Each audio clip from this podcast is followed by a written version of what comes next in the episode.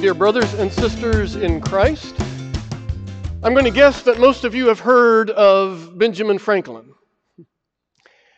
And I'm going to bet that most of us uh, think of Ben Franklin as that, well, somewhat strange guy who likes to fly kites in the middle of thunderstorms, right? But if you're more of a history buff than I am, you might also know that he was the very first ambassador for the United States. And in fact, some would argue that he was the best and most important ambassador that we have ever had, still today. The argument goes that without Benjamin Franklin, the Revolutionary War might very well have been lost, and we wouldn't even be the United States that we are today. You see, Franklin was appointed ambassador to France and was instrumental in getting France to come to the aid of our fledgling colonies in that fight for independence. I, am not here to give you a history lesson, obviously. I bring this up because I want to talk to you today about your job as ambassadors. And of course, I want to talk to you about that because Paul talks about it here in our text. Now, uh, granted, this text that we just read has a lot of uh, golden nuggets in it. Individual phrases, individual verses that we could just pull out in and of themselves and, and be the basis of a sermon or the basis of a whole Bible study. Lots of good, meaty, deep theology in some of these verses that we just read. But this morning, I want to take the passage as a whole and see what Paul's overall message was. And I, I think it can best be summarized in that phrase that he uses there somewhat near the end we are therefore Christ ambassadors. I suspect most of you understand the job of an ambassador is to represent one's own nation and interest to that of another nation. That's what Franklin was doing, though he was living in France at the time and hobnobbing with the royalty of France. He was there representing the fledgling colonies back home and their fight for independence. We too are living as foreigners in this world. The Bible talks about us that way foreigners and aliens in this world.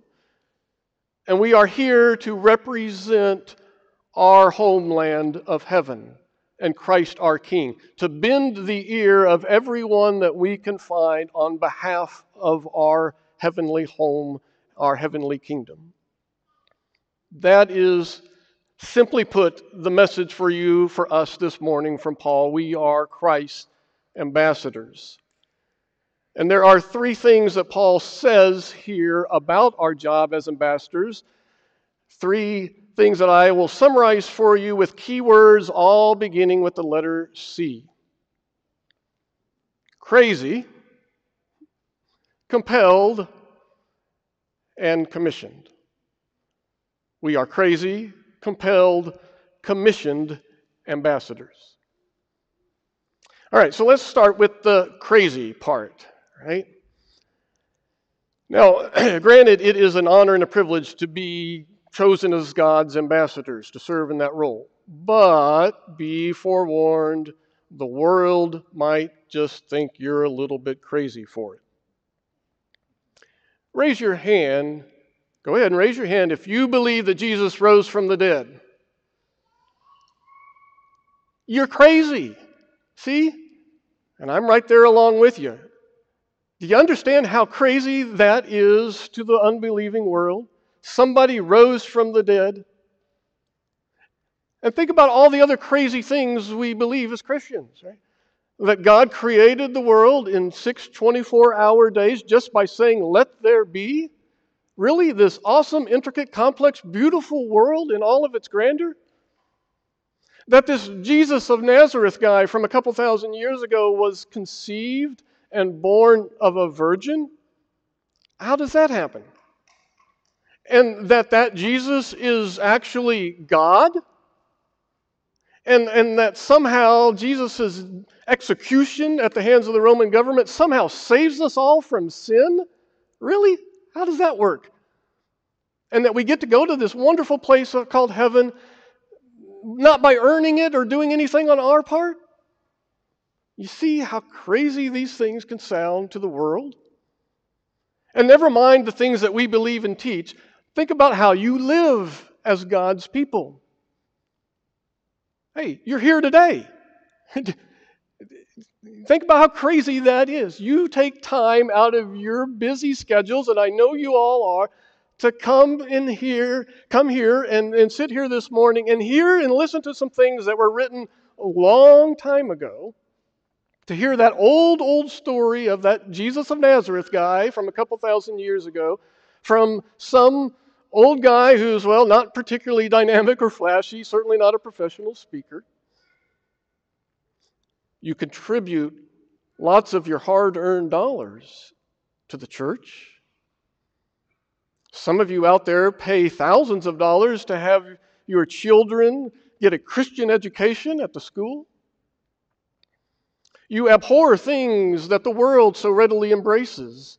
Uh, things, simple things like not uh, taking God's name in vain, or bigger things like sex outside of marriage, greed, uh, gossip and slander, you abhor those things, but like I said, the world seems to embrace those. You see how crazy it is um, in, in what we believe and in how we live. Well, we're in the same boat Paul was. Uh, that's what he's talking about in the opening verses of our text. He says again, Since then we know what it is to fear the Lord, we try to persuade men. That's his job as an ambassador. We're trying to persuade people. Now, what we are is plain to God, and I hope it is plain to your conscience. We're not trying to commend ourselves to you again, but giving you an opportunity to take pride in us so that you can answer those who take pride in what is seen rather than what's in the heart. And if we are out of our mind, it is for the sake of God. If we are in our right mind, it is for you. You see, Paul had his critics people who were criticizing him based on, well, external appearances, external things that he was about. And apparently, some people who may have even accused him of being out of his mind, being crazy. And how did Paul deal with that criticism and that opposition, that hostility to his life and his message? Well, did he adapt and change his ways so that he could be more like what people wanted him to be? Did he just give up entirely? Said, I'm done and tired with all of this criticism and rejection. Did he keep on his work, but secretly, almost sheepishly, like he was ashamed of what he was teaching? No, of course not. He went about his work persuading people, being an ambassador, openly, open to God, open to the Corinthians that he talks about. He says, I'm an open book. He went about his work as an ambassador no matter what people were saying. And it is important for us too, I would even say essential for us, to press on in our work as Christ ambassadors even if the world out there thinks we're maybe just a little bit crazy for it.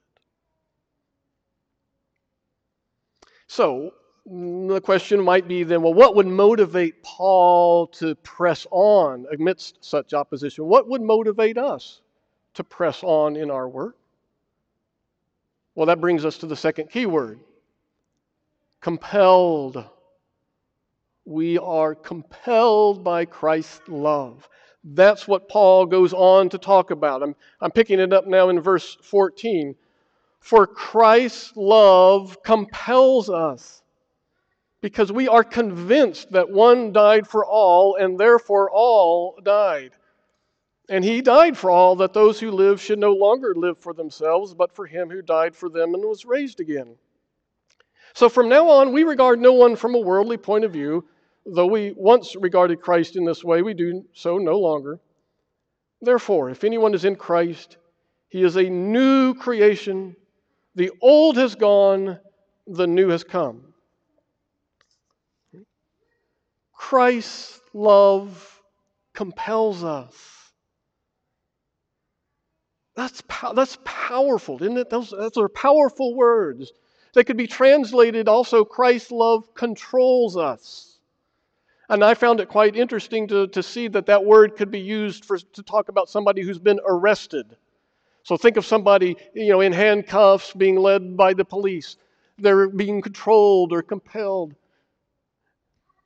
When we understand the depths of our sin and the consequences that would await us apart from Christ, and then we understand that Christ still loves us and has paid for that sin, that love takes us over. It controls us. It compels us, not in a, in a bad way, like we're being, being handcuffed and forced by the threats of the law, but in a wonderful way by the promises of God of a new life, of freedom, actually, freedom from sin and death and the power of the devil.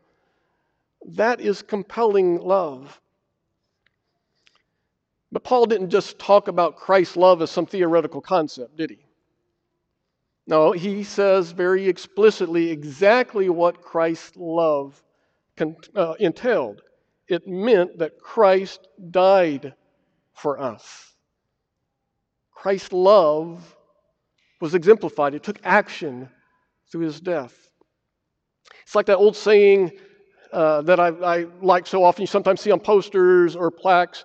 I asked Jesus, How much do you love me? And Jesus stretched out his arms and said, This much and he died. Greater love has no man than this that he lay down his life.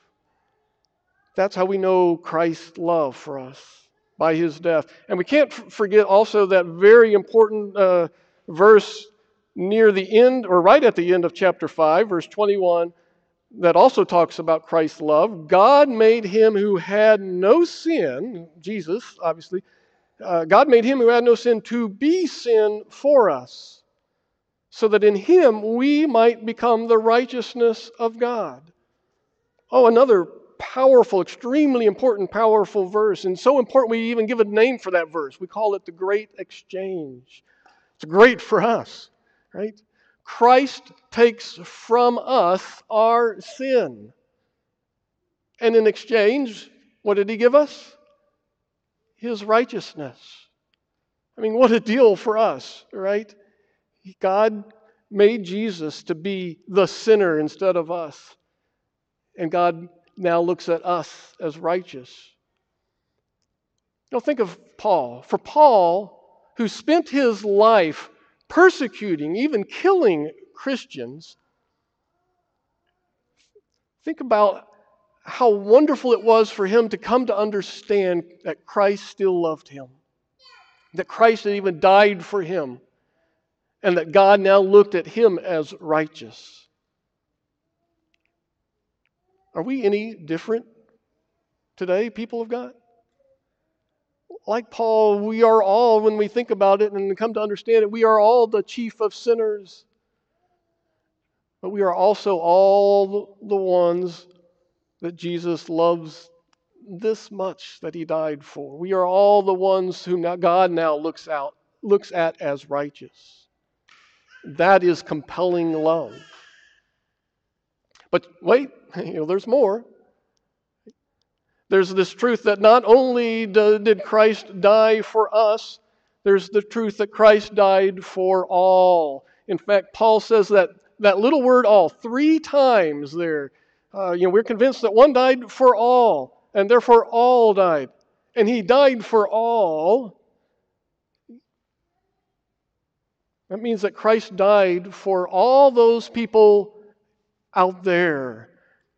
Those people who you and I admitted uh, we think of typically as the chief of sinners. You know, the typical murderers and prostitutes and drug dealers, all those really bad people we say. It means that Christ died for that average John Doe out there who lives a normal, outwardly moral life, but has no place for Christ in his heart. Christ died for all, and all means all.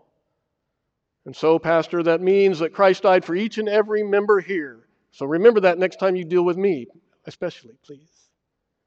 Teachers, it means that Christ died for each and every one of your students whether they're the most well behaved or academically astute.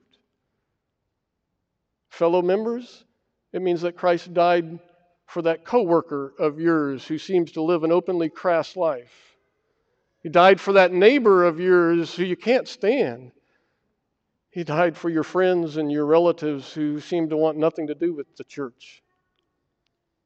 Christ died for all. And so there is this great, huge mission field of people out there whom Jesus loves dearly and for whom Jesus died. And they just don't know it yet. And that love of Christ for them also compels us to share that good news that they are reconciled to God so that they might enjoy the blessings of the heavenly kingdom and kingdom of God's grace that we get to enjoy. Now, I understand that though Christ's love compels us to be his ambassadors, I understand it's not the easiest of tasks. To serve in Christ's stead in this huge mission field and somewhat hostile mission field, it can be somewhat of a daunting task. Well, that brings us to our third key word commissioned. It's important to remember that we are commissioned by God Himself with all of His authority and with His power at work in and through us. So, yes, our pastors and our teachers have a special calling to serve publicly, but all of us who bear the name of Christ are commissioned to be His ambassadors. Paul talks uh, a little bit about that in the last part of chapter 5. He says, All this is from God, who reconciled us to himself through Christ and gave us the ministry of reconciliation. That God was reconciling the world to himself in Christ, not counting men's sins against them, and he has committed to us the message of reconciliation. We are therefore Christ's ambassadors as though God were making his appeal through us. Even though those verses speak so much about our job as ambassadors, this job we have in the ministry of reconciliation, did you notice how they just ooze with how God is really the one at work in everything? God did that work of reconciliation, of achieving salvation for us. And then God gave us that ministry of telling the world about it. And even then, He doesn't leave us to our own devices, but He says God is making His appeal through us. Does, not, does that not help take the stress out of this job of ours as being His ambassadors? It helps us, first of all, just to simply know that God, in His infinite wisdom, has chosen us, little old us, to be his ambassadors. there is no greater message to give people in the world than that they are okay with God, that, that God loves them, and God has chosen us for that task, committed to us that great, awesome message of good news. And it helps us, secondly, to know that we're not left alone to our own devices, that God is still there working with his power in and through us. A pastor once told me after I had been whining about some unsuccessful evangelism efforts, he said, Ron, it's not your job to convert people. That's the Spirit's job. Your job is just to sow the seed and let God do His work when and where He pleases. That's good advice for all of us to remember we just get to do the good, the, this glorious work of, of sowing this wonderful seed of the gospel, the good news of Jesus. And we'll let God take care of the rest as He sees fit. So there it is, that simple but oh so important message that we are Christ ambassadors, as Paul says, representing Christ, representing our heavenly homeland right here in this foreign territory that we call the world. We serve in that role, even if people might think we're a little crazy for it. We serve in that role because we are compelled by Christ's love, not only for us, but for the whole world, And we serve in that role by His commission, with all of His authority and power at work in and through us. Our resumes might not be the most ideal for that kind of job. But God has planted in us a living faith in that message of reconciliation, a message that we are then privileged to share with the world around us so that they too might come to enjoy the wonderful life in this glorious kingdom of God's grace and love right alongside with us. And for that good news, then, all God's people say, Amen.